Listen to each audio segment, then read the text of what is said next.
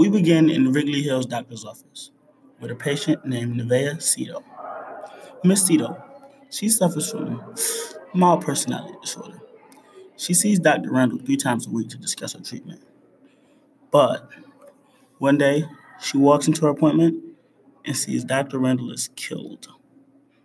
By him is a note that states, You are next. The message was signed by an unknown woman named Heaven Otis. Nevaeh instantly brings the note to the police, expressing her concern for her well being. She goes home thinking her life is in complete danger. She decides she needs to kill her anxiety. She takes a couple sleeping pills that were prescribed by Dr. Randall.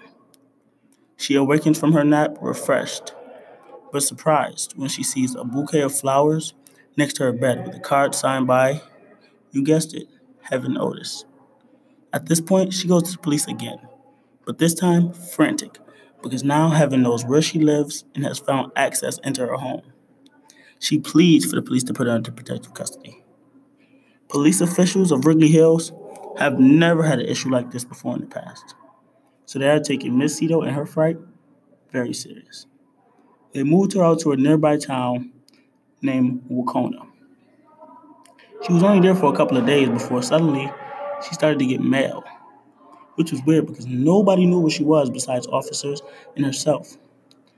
In her heart, she believes the police would never give up her location, so she must have been followed.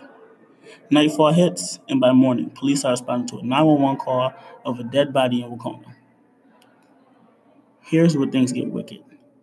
There was never any Heaven Otis. Nevaeh suffered from personality disorder, and Heaven was her other personality. She brought the name Heaven about by spelling her name backwards. Nevaeh Sito, Heaven Otis. See what they did there? So, yes, that means she also killed Dr. Randall, sent herself the note, ordered her own flowers, and yes, the big kicker, she killed herself.